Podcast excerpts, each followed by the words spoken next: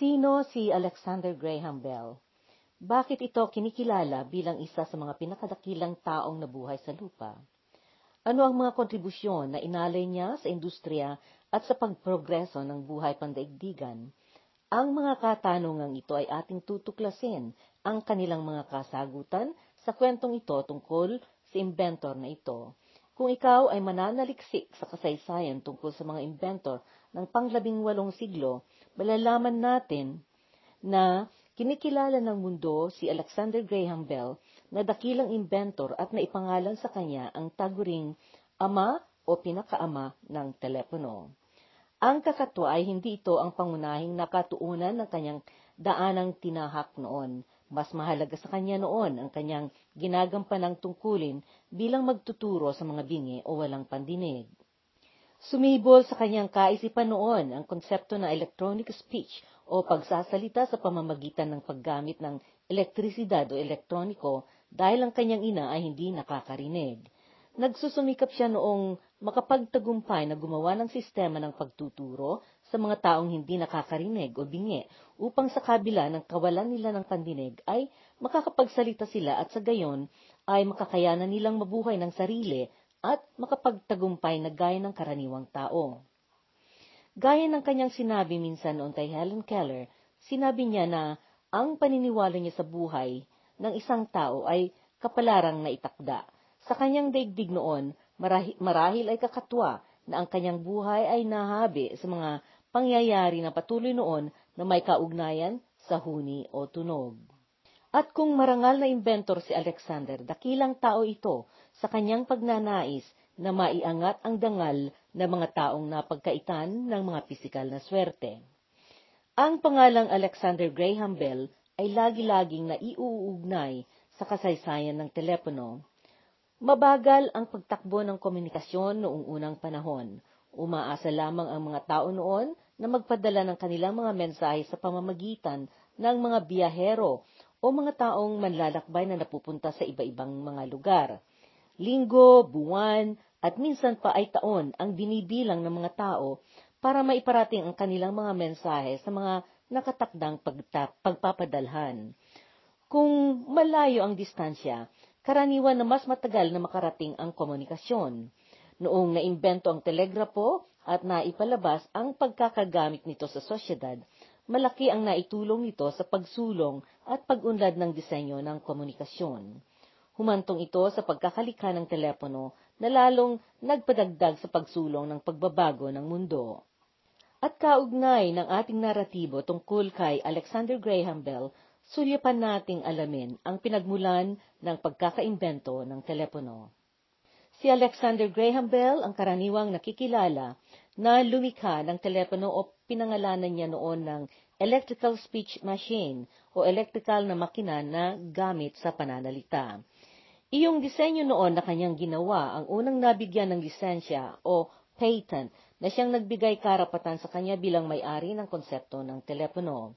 Gayunman, hindi siya ang unang nakapag-isip ng konsepto o ideya ng komunikasyon sa pamamagitan ng linya. Ang katotohanan niyan ay mayroon ding ibang mga inventor na naglikha ng gaya ng instrumento na kanyang ginawa. Isa dito si Antonio Meucci na gumawa ng telegrapo na nagsasalita at nakakakayang gumana sa malayuang pangkomunikasyon. Marami din iyong mga naglikha ng mga instrumento na kung hindi man kagaya ng ginawa ni Alexander, ay mayroon itong mga katangian na siyang pinagsimulan at pinagbatayan ni Alexander ng kanyang modelo. Noong 1816, may linikha ang isang Ingles na inventor na instrumento na naunang working telegraph at ito ay gumamit ng elektrika na static.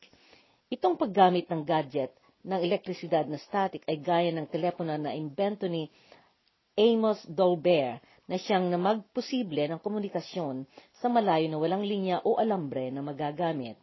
Naiasa ang kinailangang gadget na elektrisidad sa elektrisidad na galing sa lupa upang ito'y makapagsalakbay ng komunikasyon. Itong working telegraph ay unang klase ng telegrapo na sa dulo ng linya na ginamit dito ay may mga nakakonekta na bagay na tinawag na dial. Ang dial ay napapaikot na bahagi ng instrumento na minarkahan ng letra at mga numero na siyang nagpapakita ng lakas ng elektrisidad na dumadaloy sa linya, at ang linyang ito ay siyang nagtatransmit o nagdadala ng mensahe. Ginawa ito ni Francis Ronalds at inalok niya ang pagkagamit nito sa armada ng Britanya. Subalit binigo siya ng mga otoridad dahil sabi nila na hindi nila ito kailangan. 20 taon pagkatapos noon, marami sa mga elemento ng disenyo na ginawa ni Ronalds ang naging mahalaga na bahagi ng telegrapo na siyang naging dahilan na naisa komersyo ang aparatos na ito. Noong 1830, naglikha si Baron Pavel Schilling na taga-Estonia ng aparatos sa electromagnetic telegraph. Ang electromagnetic telegraph ay instrumento na telegrapo na gamit sa komunikasyon ng tao sa pamamagitan ng pagsagawa ng mensahe na batay sa kodigo.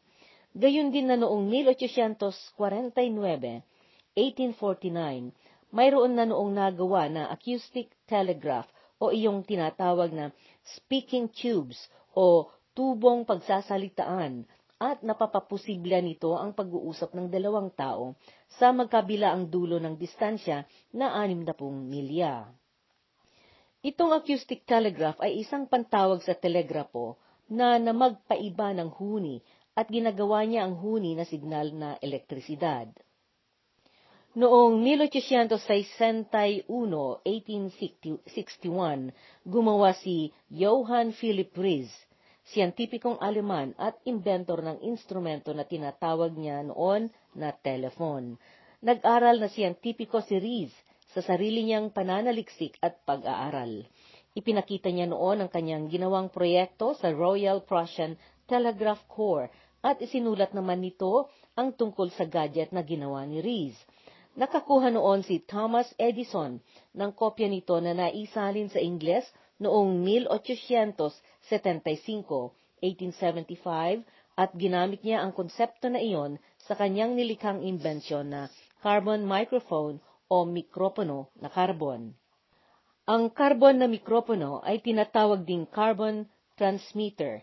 Isang klase ito ng mikropono na mag-iiba ng huni upang ito'y maging signal ng elektrisidad na siyang madidinig. Nagagamit din ito na pampalakas ng huni o tunog. Kaugnay nito, ang Italianong si Innocenzo Mancetti ay nakagawa na noon noong 1860, 1860, ng instrumento na nauna pang disenyo nito kaysa sa ginawa ni Alexander Graham Bell. Subalit hindi kaagad noon nag-aplikar si Mancetti ng patent para sa likha niyang disenyo.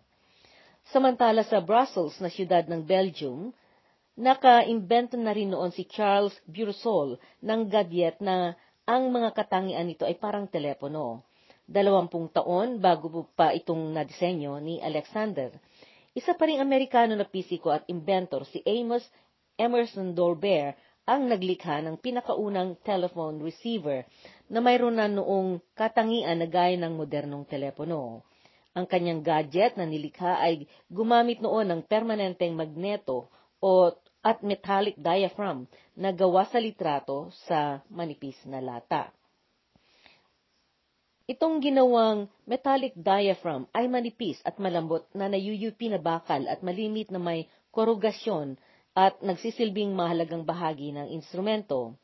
Ginawa niya ito noong 1865, 1865, 11 taon bago naigawad kay Alexander ang patent ng modelo ng kanyang imbensyon. Sa mga sumunod na taon, naibigay kay Dolbear ang patent ng magneto-electric telephone noong 1876, 1876, at ang patent ng static telephone ay naigawad din sa kanya noong 1879, 1879. Samantala, bago pa ng mga pangyayaring ito, noong 1667, 1667, naglikha si Robert Hooke, isang henyong pisiko na taga-Britanya, ng acoustic string phone.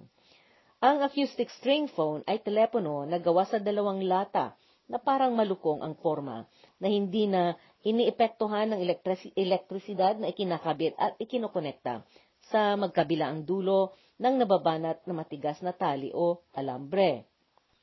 Maaari tayong magsagawa ng eksperimento sa paggawa ng telepono na lata. Ganito ang gagawin.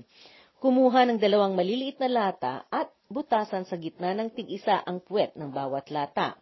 Kumuha ng tali na hindi masyadong mahaba. Ipasok ang isang dulo ng tali sa butas ng puwet ng isang lata at ibuhol ang dulo sa loob at siguruhing hindi makakalusot ito sa butas. Ipasok ang kabilang dulo sa butas ng puwet ng isa pang lata at gaya ng ginawa sa unang lata, ibuhol ang dulo ng tali sa loob ng lata. Siguruhin na hindi makakalusot ang buhol sa butas kahit banatin ang tali sa pagitan ng dalawang lata. Upang makadaloy ang huni mula sa isang lata papunta sa kabila, kailangang mabanat na mabuti ang tali sa pagitan ng dalawang lata. Sa mga naunang siglo pa, noong 1662, 1672, iminungkahi ni Francis Bacon ang paggamit ng tubo para sa komunikasyon. Samantala, sa panahon ni Alexander, naglabasan ang ibang mga inventor na nanunton ng mga patent sa kanilang mga inbensyon, kaugnay sa telepono. Kasali dito sina Silvanus Cushman, Daniel Drobo, Edward Farrar, at James McDonough. Nakagawa din ng prototype ng telepono si Elisha Gray, isang inhinyero na Amerikano noong 1876. Ang isang prototype na gaya ng ginawa ni Elisha Gray ay siyang unang bersyon ng isang gadget o instrumento e behikulo. Ito ang pinakaunang disenyo ng isang imbensyon na kumpleto na ang pagkakalikha. Gumagamit na noon si Gray ng likido na transmitter o liquid transmitter bago pa noon nakalikha si Alexander ng kanyang modelong telepono. Ang likido na transmitter na kanyang gamit noon ay isa sa mga pinakauna na gadget o instrumento na magpapaiba o na magpapamaliw ng huni o tunog at gagawin niya itong huni o tunog na elektrisidad na dadaloy. Tinatawag ngayon itong instrumento na ito na mikropono. Subalit, ang patent ng telepono ay nanatiling nakagawad kay Alexander. At sa gayon, siya ang nakapangalan at nataguriang pinakaama ng imbensyong telepono. Atin na ngayong kilalanin si Alexander Graham Bell. Naipanganak si Alexander Graham Bell noong 3 ng Marso, 1847, 1847, sa Edinburgh, Scotland. Ang kanyang mga magulang ay sina Alexander Melville Bell at Eliza Gray Simmons. Ang tawag sa kanya noong siya'y bata pa ay Alec. Noong nagkaedad siya ng 10, tumanggap ang kanilang pamilya ng isang makikitira sa kanila na estudyante noon ng kanyang ama. Alexander Graham ang pangalan ng estudyanteng ito. Napalapit ang loob ni Alec sa kaibigan ng pamilya nilang ito. Naobserba niya na dalawa ang pangalan niya. Naisip ni Alec na pati ang kanyang kuya rin naman ay dalawa rin ang pangalan, samantalang siya ay iisa lamang. Nainggit si Alec at hiniling niya sa kanyang ama na sa susunod niyang kaarawan ay gusto rin niyang magkaroon ng pangalawang pangalan. Graham ang kanyang pinili. Pinagbigyan naman siya ng kanyang ama, kung kaya, noong dumating ang kanyang panglabing-isang kaarawan, idinagdag ang Graham bilang pangalawa niyang pangalan. Noong 1858, 1858, bumili ng tirahan ng kanyang mga magulang sa lugar na Trinity doon sa Edinburgh sa Scotland. Mayroon sila doon noong kapitbahay at ang pamilyang ito ay nagngangalang Herdman na nagmamayari ng pagawaan ng arena. Isang araw, gaya ng karaniwang gawe ng mga batang lalaki, kasama noon ni Alec ang kanyang kapitbahay na kababata niya, si Ben Herdman, na nangungulit sa kanilang paglalaro. Nainis ang ama ni Ben at sinabihan niya ang dalawa, "Bakit hindi kayo gumawa ng may silbi sa halip na ganyan?" Tinanong ni Alec kung anong pwede nilang gawin. Sinabi ng ama ni Ben na kailangan niya ang mga katulong na magkiskis ng balat ng trigo.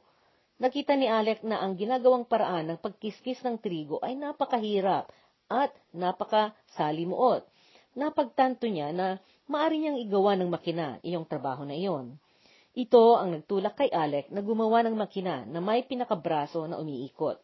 Nilagyan niya iyon ng mga pako at ginamit nila ito na pinagpadali ng kanilang trabaho.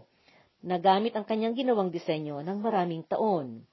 Maraming taon ang lumipas at noong maipaalala kay Alexander ito na ginawa niya, sinabi niya, "Gaya ng maaabot ng aking alaala, iyong bilin noon ni Ginoong Herdman na paggawa ng may pagsisilbihan ay siyang naging unang insentibo sa akin na maglikha o mag-imbento at iyong sistema ng paglinis ng trigo ay siyang naging unang bunga noon."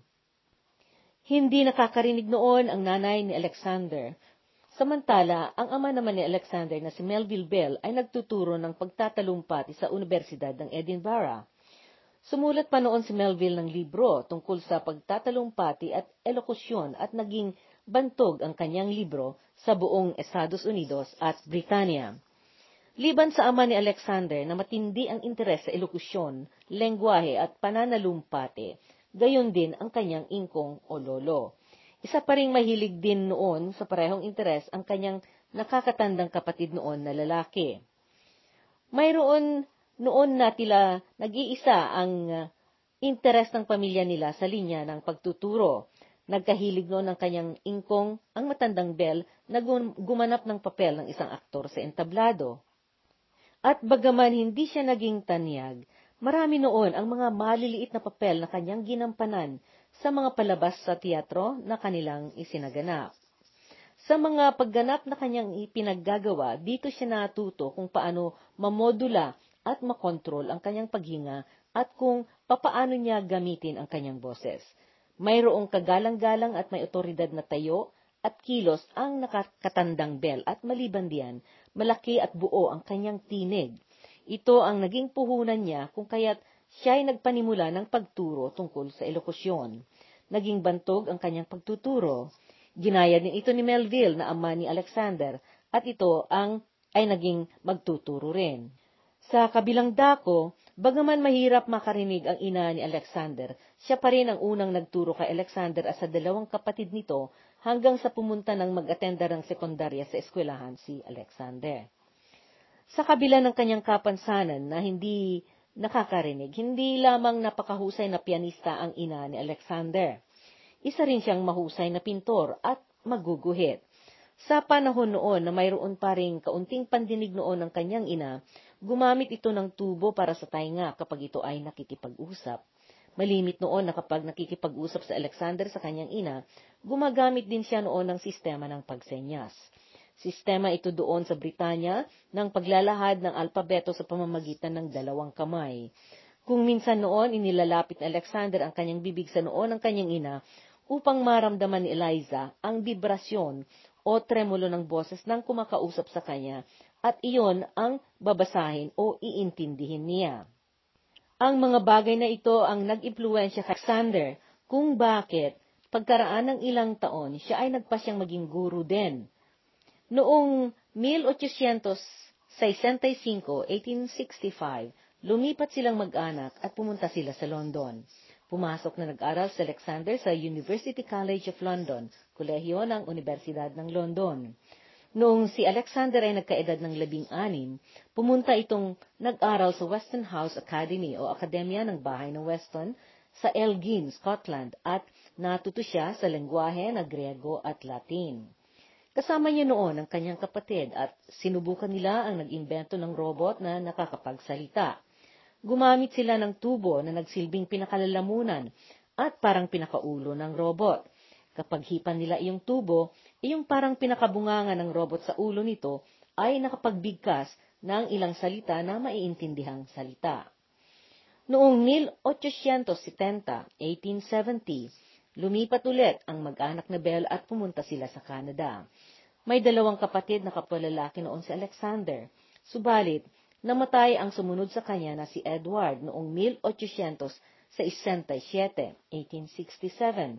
Sumunod naman na namatay ang kanyang kuya Melville, na kapangalan ng tatay nila, noong 1870. Parehong namatay ang dalawang kapatid niya sanhi sa sakit sa baga na tuberculosis. Magmula London, pagdating nila sa Canada, nanirahan ang mag-anak na Bell sa Brantford sa Ontario. Sa loob ng kanilang paglagi doon, naggawa-gawa noon ng mga eksperimento si Alexander kung paano magpabago ng huni ng musika para maging signal na elektrisidad ito. Itong kanyang pinagkakahiligang pag-eksperimento ay ipinagpatuloy niya sa mga sumunod na mga taon. Noong Abril ng 1871, 1871, umalis si Alexander at nagpunta siya sa Boston.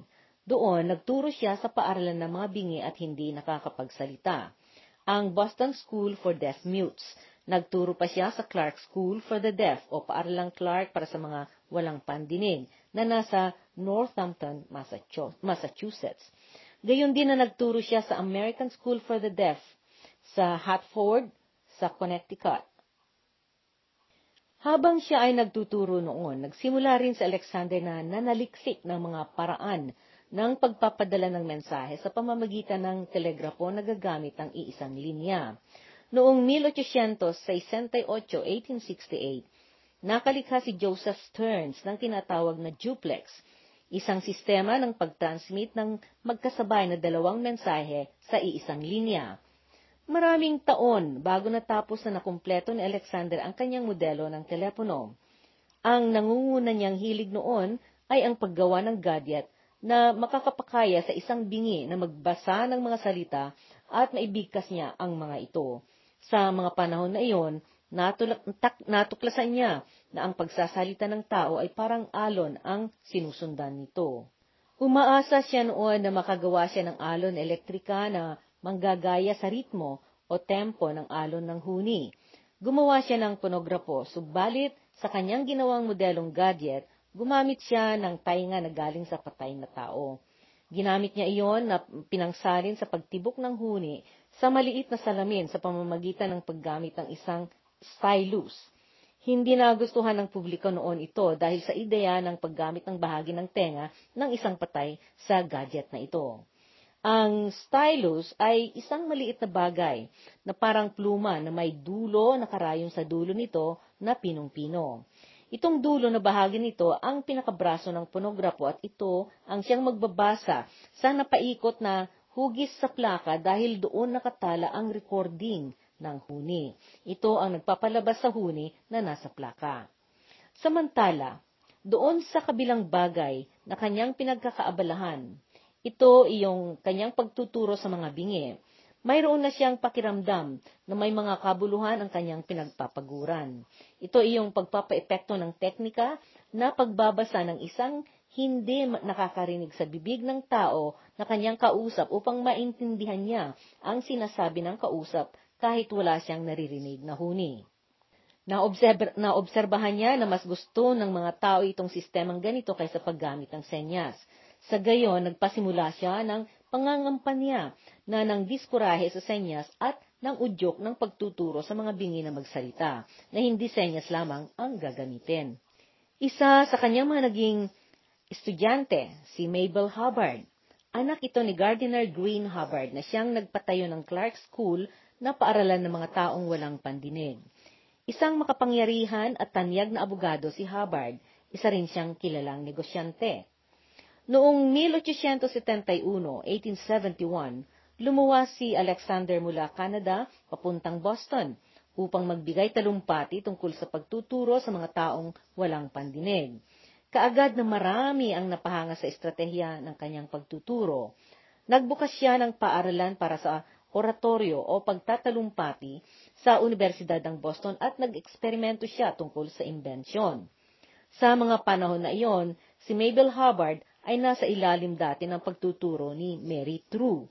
Dinala ni Mary True noon si Mabel kay Alexander upang mapasuri niya ang estado ni Mabel at malaman kung maari pa bang mapabuti ang pagbigkas ni Mabel ng mga salita. Noong 1873, 1873, nakipag-usap si Hubbard na tatay ni Mabel kay Alexander na turuan niya si Mabel ng oralismo.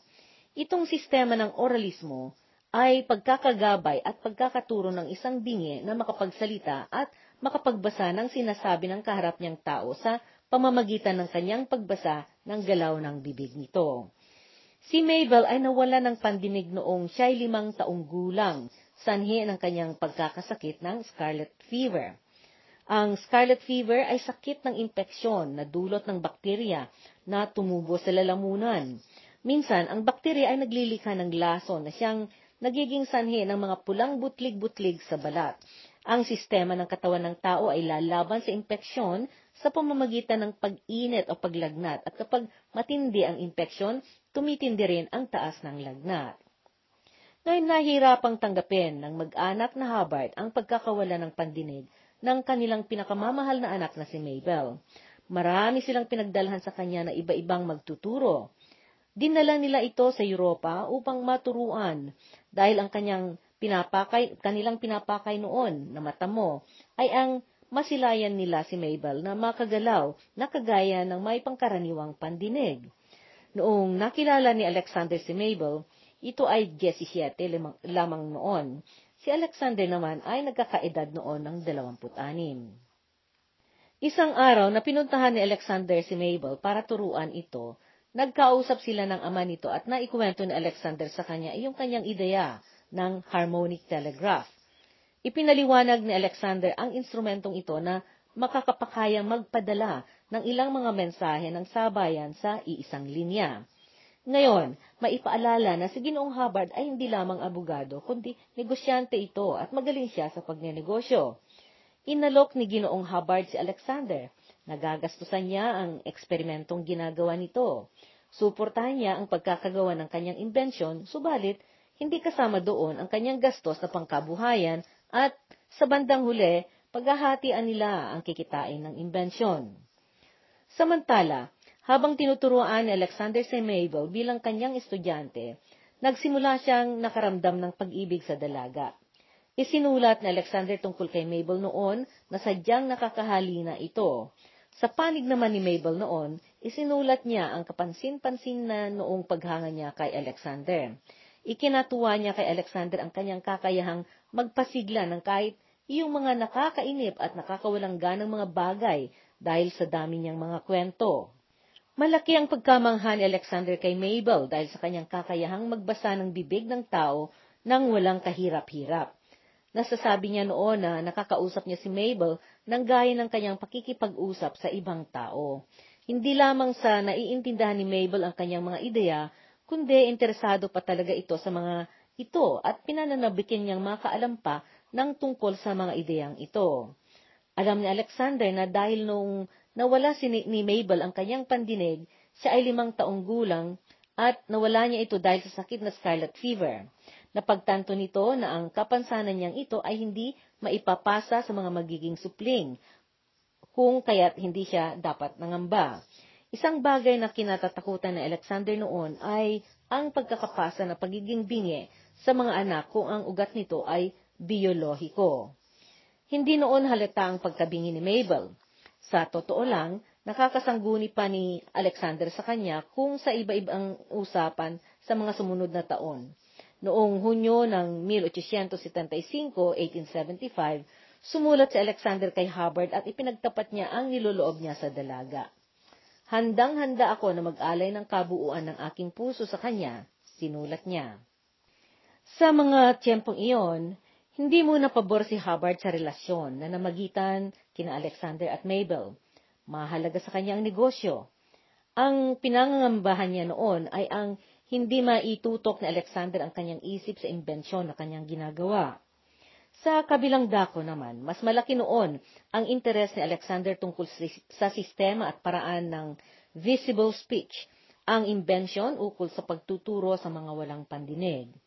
Noong Abril ng 1876, sumulat sa kanya si Hubbard. Ang sabi niya sa sulat, "Kung makagawa ka ng isang mahusay na imbensyon ng telegrapo, may sigurado kang taon-taon na kikitain upang magarantiyahan mo iyan sa asawa mo at makapagturo ka ng visible speech at makapag-eksperimento ka ng telegrapo na walang pangangambahan ng iyong konsensya."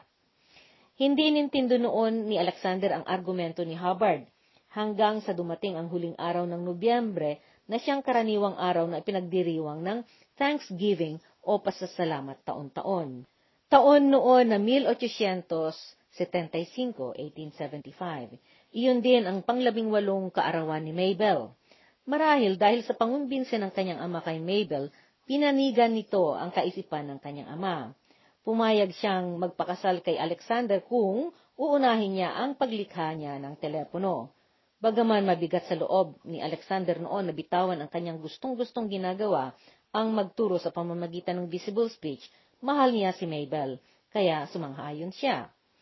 2 petsa ang naisusulat na pagkakagawad kay Alexander ng patent sa telepono, noong 14 ng Pebrero at 17 ng Marso 1876. Subalit isang araw ng buwan ng Marso noong isinagawa niya ang unang tawag sa telepono. Tinawag niya ang kanyang kasama noong naggagawa sa kanyang proyekto na si Thomas Watson. "Ginoong Watson, pumarito ka, kailangan kita rito." Ito ang kanyang sinabi sa telepono. Ito rin ang nakasulat sa kasaysayan ng mga unang salitang dumaan sa linya ng telepono. Nagrehistro noon si Alexander sa Philadelphia Centennial Exposition upang makasali siya sa demonstrasyon ng mga imbensyon na bahagi ng dakilang pagdiriwang na ito. Ito ay upang ipakita niya sa publiko ang kanyang likha na nakuhanan niya na ng lisensya o patent. Tinagurian niya ito noon na magneto telephone. Naitakda ang eksposisyon na iyon noong Hunyo 1875, 1875. Bago nito, isa noon si Hubbard na miyembro ng komite na naatasan sa pag-ayos at pag-organisar sa mga nakarehistrong mga kasali sa eksibisyon na may kinalaman sa edukasyon at siyensa. Kinuhanan niya ang pwesto iyong proyekto ni Alexander at ipinatiyak niya kay Alexander na kinakailangan siyang naruroon na magpakita kung paano maisilbi ang kanyang invention sa takdang araw na 25 ng Hunyo. Ito ay dahil ang mga miyembro ng mga hurado ay pupunta noon doon sa araw na iyon. Subalit, mayroon noong nakatakdang eksaminasyon na ibibigay sa Alexander sa kanyang mga tinuturuan, kung kaya inatasan niya si Willie Hubbard na pinsan ni Mabel. Inatasan niya ito na ikatawan siya sa okasyon ng eksibisyon. Subalit, ipinagpilitan ni Hubbard na kailangan siya mismo ang naroon, na siya mismo ang magpakita kung paano gamitin ang instrumento. Pati na noon si Mabel ay tumulong sa kanyang ama na nang kumbinse kay Alexander na pumunta siya. Sa bandang huli, pumayag si Alexander at tumuloy siya sa eksibisyon. Noong naibiyahe ang instrumento ni Alexander, may ibang bahagi ito na nasagi at nasira. 7 sa mga salamin na bahagi nito ang nabasag at iyong parte na parang malukong ang porma ay nayupi at nawala sa pormang makakapagsilbi. Isinulat ni Alexander ito kay Mabel. Ipinamalita rin niya na isa sa mga sumapi na nagrehistro ng kanilang produkto ang nag-alok sa kanya na kumpunihin niya ang isa sa mga nasirang bahagi ng instrumento. Gayun din na nag-opresir ang kumpanya na Atlantic and Pacific Telegraph Company na magpahiram sa kanya ng bateryang kakailanganin niya. Mabuti na lamang din at nakayanan niyang ayusin ang instrumento bago dumating iyong naitakdang araw ng demonstrasyon. Sa eksibisyon na iyon, pumunta si Dom Pedro na pangalawa na siya noong emperor ng nasyon na Brazil. Kasama niya noon si Presidente Ulysses Grant na presidente ng Estados Unidos sa panahong iyon. Sila ang nagbukas ng eksibisyon. Isa si Dom Pedro sa mga miyembro ng hurado na siyang magdedesisyon tungkol sa mga imbensyon ng siyensa doon. Bago nito, nakilala niya noon si Alexander. Nangyari ito noong siya'y pumuntang nagbisita sa paaralan ng mga walang pandinig sa Boston, na siya noon ang pinagtuturuan ni Alexander. Iyong araw na pagpunta ng mga hurado sa eksibisyon ay sadyang napakainit noon. Noong dumating na ang hapon, pagod na ang mga hurado. Subalit namukaan at natandaan ni Dom Pedro si Alexander at lumapit ito sa kanya upang bumati. Noong nalaman niya na may instrumentong invention si Alexander doon, sumigla ito at nagkaroon ng interes. Isa sa mga kasama ni Dom Pedro na hurado noon si Sir William Thomson, na isang tanyag na siyentipikong Ingles. Ipinaliwanag ni Alexander kung ano ang silbi ng telepono, at inalok niya na subukan niyang ipakita ang transmisyon ng tinig sa sandaling iyon. Pumunta si Alexander sa malayong silid ng gusali at siya'y kumanta sa dulo ng linya. Ipinaalam ni Willie Hubbard na noon ay kasama niya na naroon na maliwanag siyang narinig ni Sir William Thomson. Nagulat siya na narinig niya ng buong buo ang mga salita ni Alexander na nagtanong kung naintindihan nga ba nila ang kanyang binigkas. Nakinig si Dom Pedro at tuwang-tuwa siyang nagsabi na, oo, narinig niya. Tagumpay ang eksibisyon na iyon at naipahayag ito sa ulat ng komisyoner ng Massachusetts sa eksibisyon ng pang-100 taon sa Philadelphia. Ang sabi niya, kaugnay nito, may ibanggit dito na ipaalam ang visible speech ni Professor Alexander Graham Bell na nailahad sa 10 libro at 6 na chart o talangguhit. Nakapagbigay itong kagalang-galang na Ginoo ng maraming saysay sa mga layunin ng departamento sa pamamagitan ng kanyang pagpapakita ng kanyang pinakabagong likha at tuklas tungkol sa telegrapiya at telepono, gadyat ang mga ito na pinaglalakbayan ng tinig ng tao papuntang malayong lugar sa pamamagitan ng linya ng telegrapo. Noong naipakita ni Alexander ang kanyang imbensyon, kaagad na nakumbinse si Dom Pedro at noong nabuo ang kumpanya na Bell, siya ang kauna-unahang bumili ng bahagi na stock share ng kumpanya. Nailagay noon sa kanyang palasyo sa Petropolis sa Rio de Janeiro ang isa sa mga pinakaunang telepono na nagawa. Dito natin puputulin itong unang serya ng podcast tungkol sa kasaysayan ni Alexander Graham Bell. Subaybayan ito sa susunod na bahagi at tunghayan ang mga hakbang na naisagawa sa Inglaterra kaugnay ng kanyang pagbisita doon at sa kanyang imbensyon na nagtampok sa kanyang pangalan.